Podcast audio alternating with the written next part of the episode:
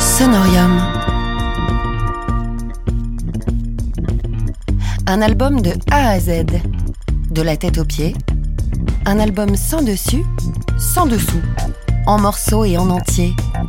Un album raconté et décrypté. En partenariat avec sonvideo.com, la référence IFI et Home Cinéma. Bonsoir, je suis Julien Bitoun. Bienvenue dans le podcast Sonorium où dans cette deuxième saison, intitulée Premiers et moi, nous décryptons les premiers albums de groupes légendaires. En l'occurrence, pour ce dernier épisode, nous allons nous intéresser au groupe new-yorkais The Strokes et leur premier album sorti en 2001, Is This It? Cet album, dont la pochette à elle seule est déjà tout un programme, a marqué une génération entière de rockers aspirants et a complètement changé le milieu du music business qui en 2001 n'était pas du tout orienté vers le style rock et vers l'immédiateté de ce qu'on appelle le garage rock. Le groupe The Strokes est formé en 1998 par cinq gosses de riches de New York, fréquentant les écoles les plus élitistes de Manhattan. On a d'abord les quatre, c'est-à-dire le chanteur Julien Casablancas, 20 ans à l'époque, le guitariste Nick Valenci, 17 ans à l'époque, le batteur Fabrizio Moretti, 18 ans à l'époque, et le bassiste Nikolai Freitier, 20 ans à l'époque, qui est un ami d'enfance de Casablancas puisqu'ils sont tous les deux allés au lycée français de New York, excusez du peu, et qui sont finalement rejoints par le deuxième guitariste, Albert Hammond Jr., qui est devenu l'ami de Casablancas lorsqu'ils étaient tous les deux en pensionnat en Suisse. Les deux leaders du groupe, Julien Casablancas, qui est donc le chanteur, frontman et principal compositeur du groupe, et Albert Hammond Jr., ne viennent pas de nulle part. Casablancas est le fils du businessman John Casablancas, le fondateur de l'agence de mannequinat Elite et de Miss Danemark 1965. Albert Hammond Jr. est lui aussi le fils d'une mannequin, une mannequin argentine en l'occurrence, et son père n'est autre que le chanteur-compositeur Albert Hammond Senior, évidemment.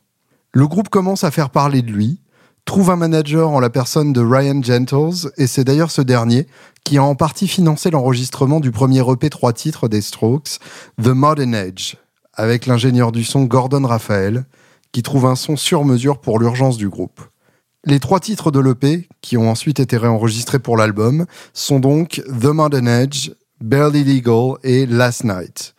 L'EP sort en janvier 2001 au Royaume-Uni, où le groupe commence déjà à se faire une solide réputation à travers des tournées, et en mai 2001 aux États-Unis. On y retrouve déjà tous les éléments de style qui seront sur Is This It quasiment à l'identique. Le rythme, avant tout, le charisme, la nonchalance garage typiquement new-yorkaise, héritée du Velvet Underground évidemment, le fameux groupe de Lou Reed et John Cale monté autour de la factory de Andy Warhol, et de la scène du CBGB, ce fameux club qui, au milieu des années 70, a vu passer les Ramones, Blondie, Television, toute cette scène entre punk et intellectualisme. Le terme garage rock, quant à lui, fait son apparition dans les années 60. Début 64, les Beatles passent dans l'émission télévisée Ed Sullivan Show et ils sont regardés par une grande partie de l'Amérique.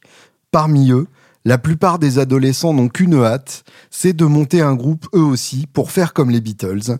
Et même s'ils ne savent pas jouer d'instrument, ils montent quand même un groupe avec leurs amis et ils décident ensuite de qui jouera de la basse, de la batterie ou de la guitare.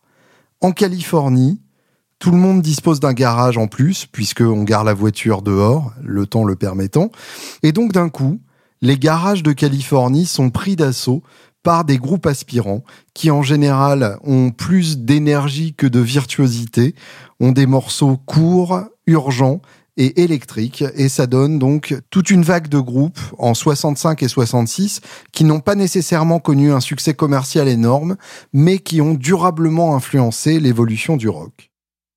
Chez les Strokes, on retrouve donc ces morceaux courts, cette énergie de groupe et ce manque de virtuosité revendiqué. Pour autant, ça n'est pas une musique si simple, contrairement à ce qu'on pourrait imaginer. Les deux guitares ont des jeux parfaitement complémentaires. Elles ne jouent que très rarement la même chose. Il y a toujours une partie différente de chaque côté de la stéréo, ce qui donne de la profondeur au morceau malgré des arrangements extrêmement nus. Il n'y a pas d'overdub de guitare dans tous les sens. En général, on entend uniquement les deux guitares de Valenci et euh, de Albert Hammond Jr. Il n'y a pas de piano, pas de cordes, pas de clavier et pas de chœur. La tendance est donc plutôt à la suppression stratégique d'éléments pour mieux les réintroduire. Autrement dit, on a tendance à enlever des couches pour mieux les remettre, pour ajouter du relief, plutôt que de chercher du relief avec un groupe déjà plein que l'on complète par des éléments extérieurs. Suite à la sortie de l'EP, un véritable phénomène de mode se développe autour du groupe et autour de ses concerts, ce qui déclenche une guerre d'enchères entre les labels pour décider de celui qui signera le groupe.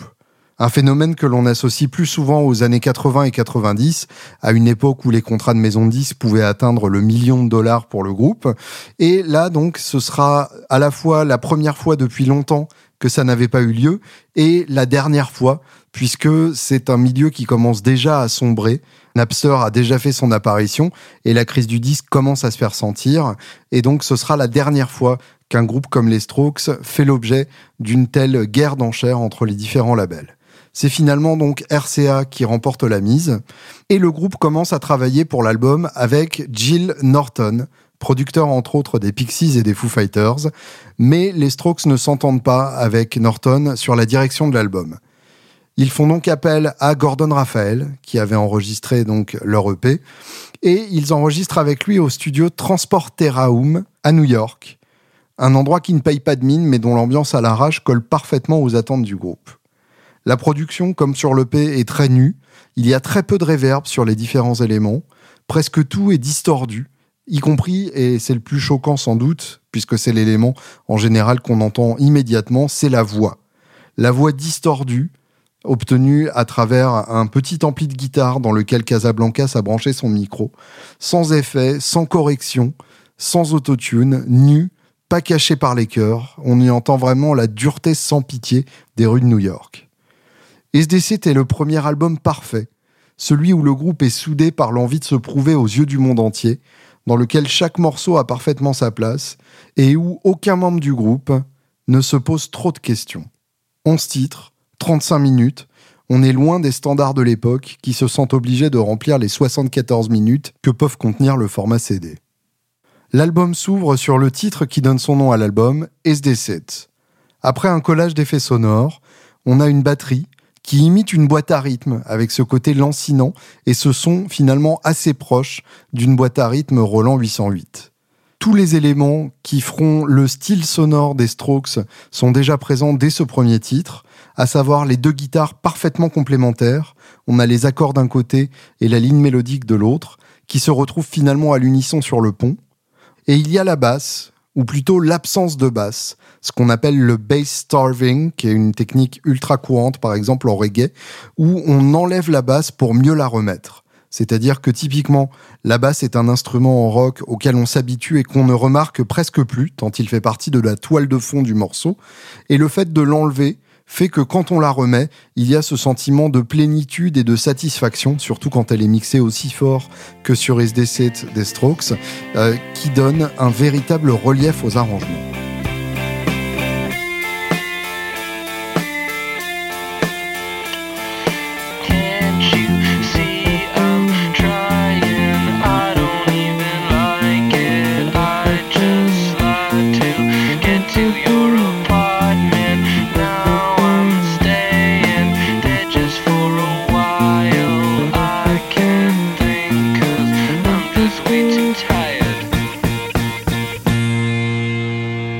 Ouverture d'album assez improbable, puisque c'est un des titres les plus lents de l'album, quasiment une balade, et un des textes les plus désabusés. Le narrateur y décrit une relation amoureuse dans laquelle il ne trouve plus grand-chose, et se demande tout simplement, comme il le répète sur le refrain, SD7, cette fois-ci avec un point d'interrogation, contrairement au titre de l'album. SD7 peut se traduire de deux façons différentes. Est-ce que c'est terminé? Autrement dit, est-ce que notre histoire d'amour arrive à sa fin? Ou de façon bien plus tragique, est-ce que c'est tout ce qu'on peut attendre de l'amour? Vient ensuite The Modern Edge, le titre qui donnait à l'origine son nom à l'EP, et la version originale de l'EP est d'ailleurs beaucoup plus rapide en tempo, même si tous les éléments sont très proches par ailleurs. Sur le premier couplet, La diction lancinante de Casablancas, sur fond d'accords martelés, évoque de très près Waiting for the Man de Lou Reed, sur l'album Transformer, un des albums fondateurs du style musical de New York des années 70. D'ailleurs, le solo, par son abandon, sa sauvagerie et son côté dissonant, évoque le solo que joue Mick Ronson sur Vicious, le titre d'ouverture du même album, Transformer de Lou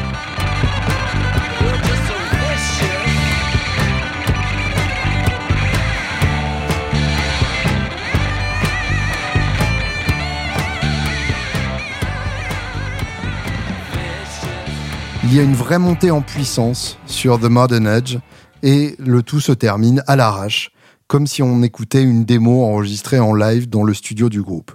Soma ensuite, sur lequel on voit encore une très belle complémentarité entre les deux guitares, une basse obsédante à la croche soutenue par le charlet, qui est là encore devenu un obligatoire du style pour tous les groupes qui se sont inspirés des Strokes et que l'on retrouve déjà d'ailleurs sur beaucoup de titres de SD7.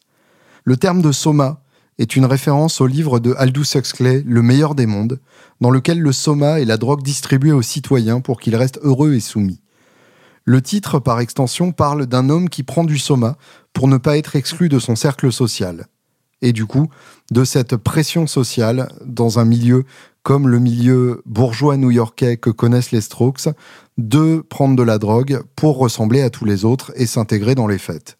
Somehow, he was trying too hard to be like them. En quelque sorte, il essayait trop dur d'être comme eux.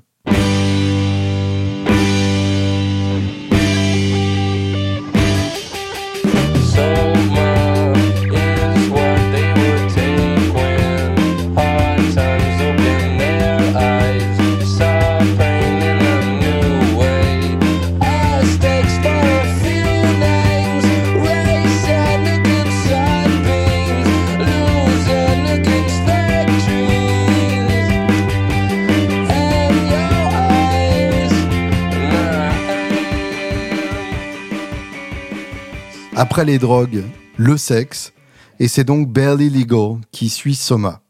C'est le deuxième titre réenregistré qui était déjà sur l'EP, dans une version pour le coup quasi identique à celle de l'album. Là encore, on jurerait entendre le groupe qui enregistre en live dans son local de répétition, en particulier avec les Larsen de la fin.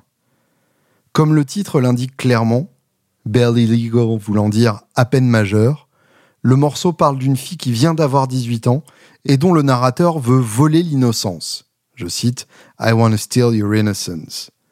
On y voit aussi la déception qui accompagne inévitablement le développement de cette relation et la dualité de l'attitude de la jeunesse par rapport à la vie adulte.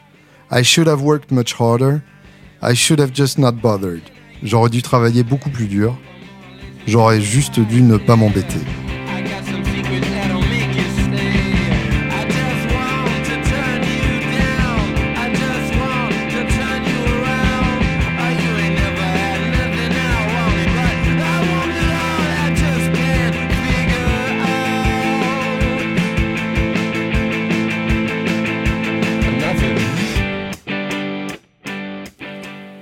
Someday, ensuite, est le troisième single extrait de l'album. Le clip, d'ailleurs, a été réalisé par Roman Coppola, avec de superbes images. On y voit le groupe en train de fumer des clopes et de jouer au flipper avec Slash et Duff McKagan des Guns N' Roses, alterné avec des scènes où euh, le groupe joue à Une famille en or contre le groupe Guided by Voices, avec qui ils avaient tourné à leur début. Le texte parle de nostalgie, en décalage total avec l'âge du chanteur, qui n'a que 22 ans quand il chante In many ways, they'll miss the good old days, someday, someday. À plus d'un titre, le bon vieux temps leur manquera, un jour, un jour.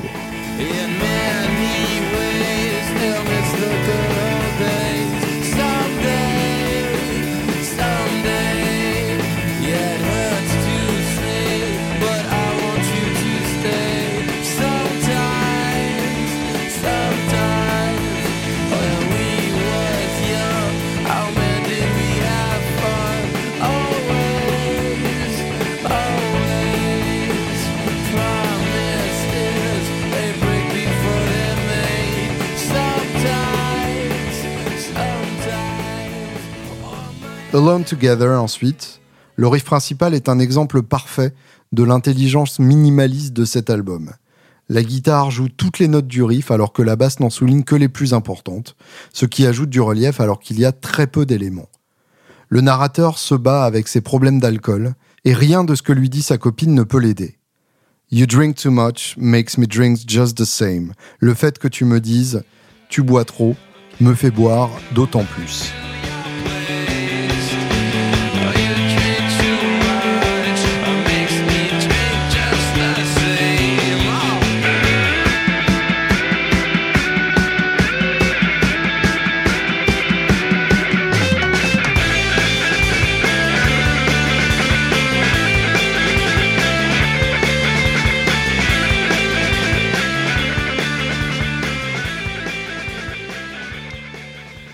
Vient ensuite le titre qui a le mieux marché parmi les singles de l'album, Last Night, le deuxième single, qui s'est classé en numéro 5 dans les charts de rock alternatif aux États-Unis, et qui était là aussi un titre présent sur l'EP d'origine. A posteriori, c'est un titre qui est souvent considéré comme un des meilleurs titres rock de la décennie 2000. On peut presque parler d'hymne, au même titre que Seven Nation Army des White Stripes. Et là encore, le clip est l'œuvre de Roman Coppola, qui a filmé le groupe en train de jouer le morceau live, sans playback. Autrement dit, plutôt que de faire semblant de jouer par-dessus la version de l'album, c'est une nouvelle version, enregistrée pour l'occasion, pendant que le groupe l'a joué devant les caméras de Roman Coppola, qui apparaît dans le clip de Last Night. En termes de composition, on retrouve quasiment à l'identique l'harmonie du single à succès American Girl de Tom Petty and the Heartbreakers, un titre datant des années 70, avec la note unique à la guitare et les deux notes à la basse qui enrichissent l'harmonie sans rendre le propos trop complexe. Les Strokes sont reconnus s'être inspirés de American Girl, et il n'y a pas eu de procès. Les éléments entrent un par un, on a d'abord la guitare principale, puis la batterie, puis la deuxième guitare, puis enfin la basse, ce qui permet déjà, dès l'intro, d'ajouter une forme de relief. On remarque, pendant le solo de Albert Hammond Jr., très inspiré du blues traditionnel mais joué de manière beaucoup plus immédiate et urgente, qu'il n'y a pas de doublage de la rythmique, c'est-à-dire que même quand il y a le solo, on a une seule guitare qui soutient derrière. On garde les deux guitares quoi qu'il arrive.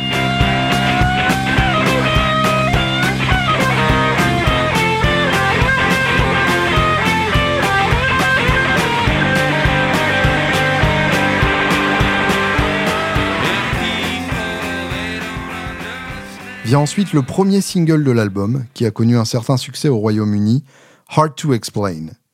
Là encore, une vidéo de Roman Coppola, même si elle est essentiellement composée d'images d'archives et que le groupe y est très peu présent. C'est donc une vidéo qui respecte très peu les codes habituels des vidéos de musique et qui a donc été très peu diffusée.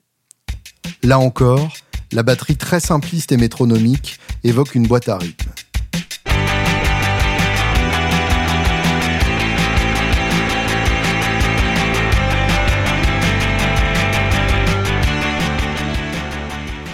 New York City Cops ensuite, qui est sorti en double face A avec Hard to Explain en single, sur lequel donc il y a la fameuse phrase du refrain New York City Cops, but they ain't too smart. Donc les flics de New York, mais ils ne sont pas très malins.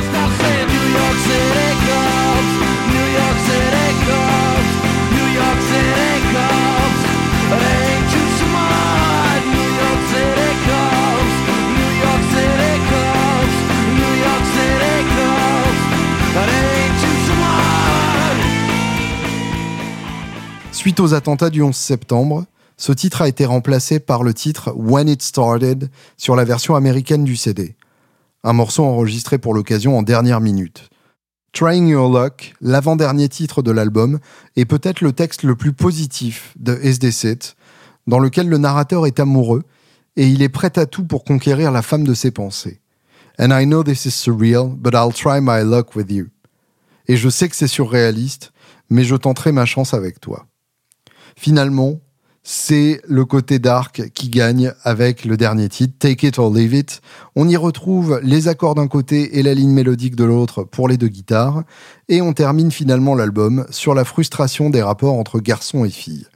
Je dis garçons et filles plutôt comme et femmes, puisque dans le texte original, on a volontairement les termes girls and boys plutôt que women et men, assez symbolique de cet âge entre deux chaises dans lequel sont les membres des Strokes.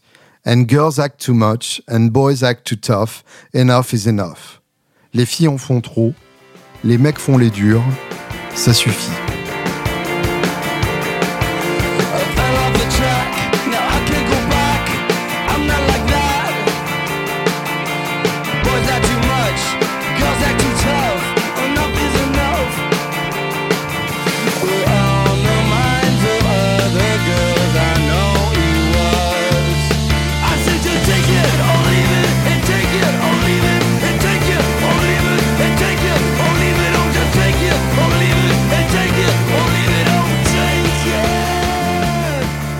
La photo de la pochette de SD7, dans le plus pur style porno chic, est signée par le photographe new-yorkais Colin Lane, et on y voit donc le gant posé sur les fesses, qui suggère évidemment l'univers SM.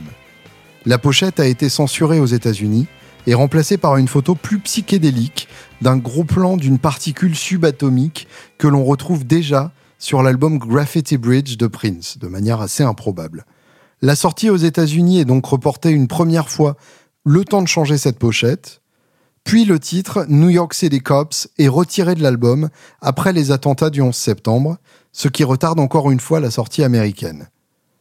L'album sort donc le 30 juillet 2001 en Europe et le 9 octobre aux États-Unis, plutôt que le 25 septembre comme il était prévu à l'origine, avec le titre New York City Cops. Symboliquement, SDC était le dernier album du New York d'avant le 11 septembre, avec une certaine innocence devenue impossible par la suite. Le succès de l'album est immédiat. Il finira par se vendre à 2 millions d'exemplaires, et la plupart des critiques y voient un classique instantané, un album à l'ancienne, dans un contexte où le rock a très clairement perdu de sa superbe. Il est nommé meilleur album de 2001 pour de nombreuses publications, et meilleur album des années 2000 pour pas mal d'autres. Il a en tout cas largement défini le retour en force du rock indépendant et du garage. SDC était le fer de lance de la nouvelle scène indie new-yorkaise avec les Yeah TV on the Radio, LCD Sound System et Interpol. Mais les Strokes sont aussi la principale influence de la nouvelle scène internationale avec les Libertines, Arctic Monkeys et France Ferdinand. Les responsables de maisons de disques se mettent à la recherche du prochain groupe indie qui reproduira le miracle Strokes.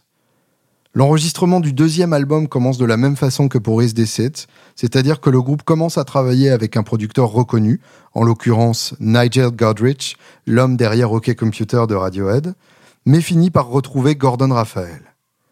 L'album résultant, Room on Fire, sort en 2003, et malgré une évidente bonne volonté du groupe, le feu n'est plus le même.